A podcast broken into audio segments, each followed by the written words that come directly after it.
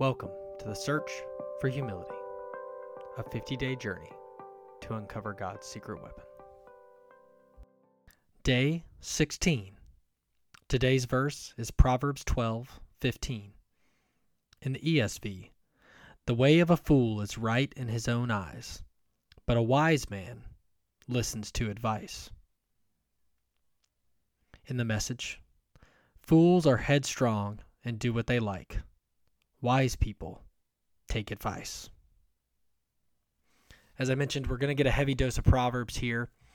And one of the Proverbs we heard earlier talked about how when we do end up finding our way to humility, wisdom comes. And so I wanted to focus on this as well. So often we can get caught up in our pride. We can be running to different decisions, and we can think we know everything. I think I know everything all the time. It's one of my biggest flaws. Uh, I've been known as a know-it-all since third grade, and I think my wife would probably say I am today. And so often I find myself in this way of the fool, where everyone around me is saying I need to stop and rethink things. Everyone is telling me to take a look at this from a different angle. But I continue to think that I know it all. I continue to think that I am right in my own eyes. And I want to challenge us to seek that wisdom, to truly listen, not go to people that will just tell us what we want to hear, but to really open our ears, not come with an answer prepared, and sit at the feet of people we trust and people we know that love us, and in many cases, people that love God, and listen to their advice.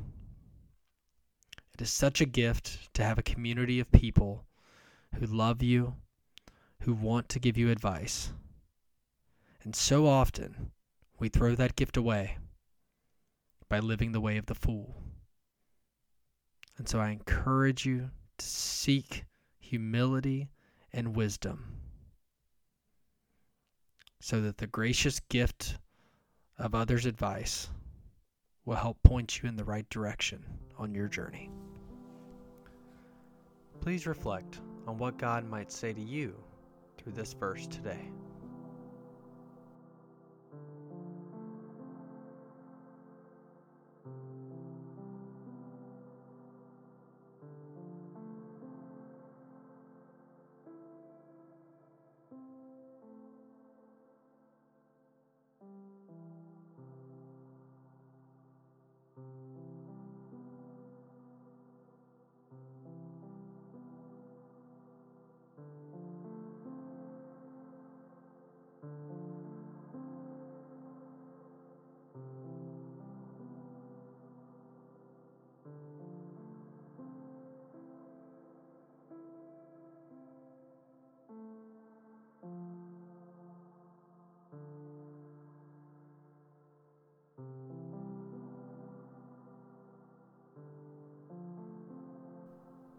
What might God be revealing to you about humility today?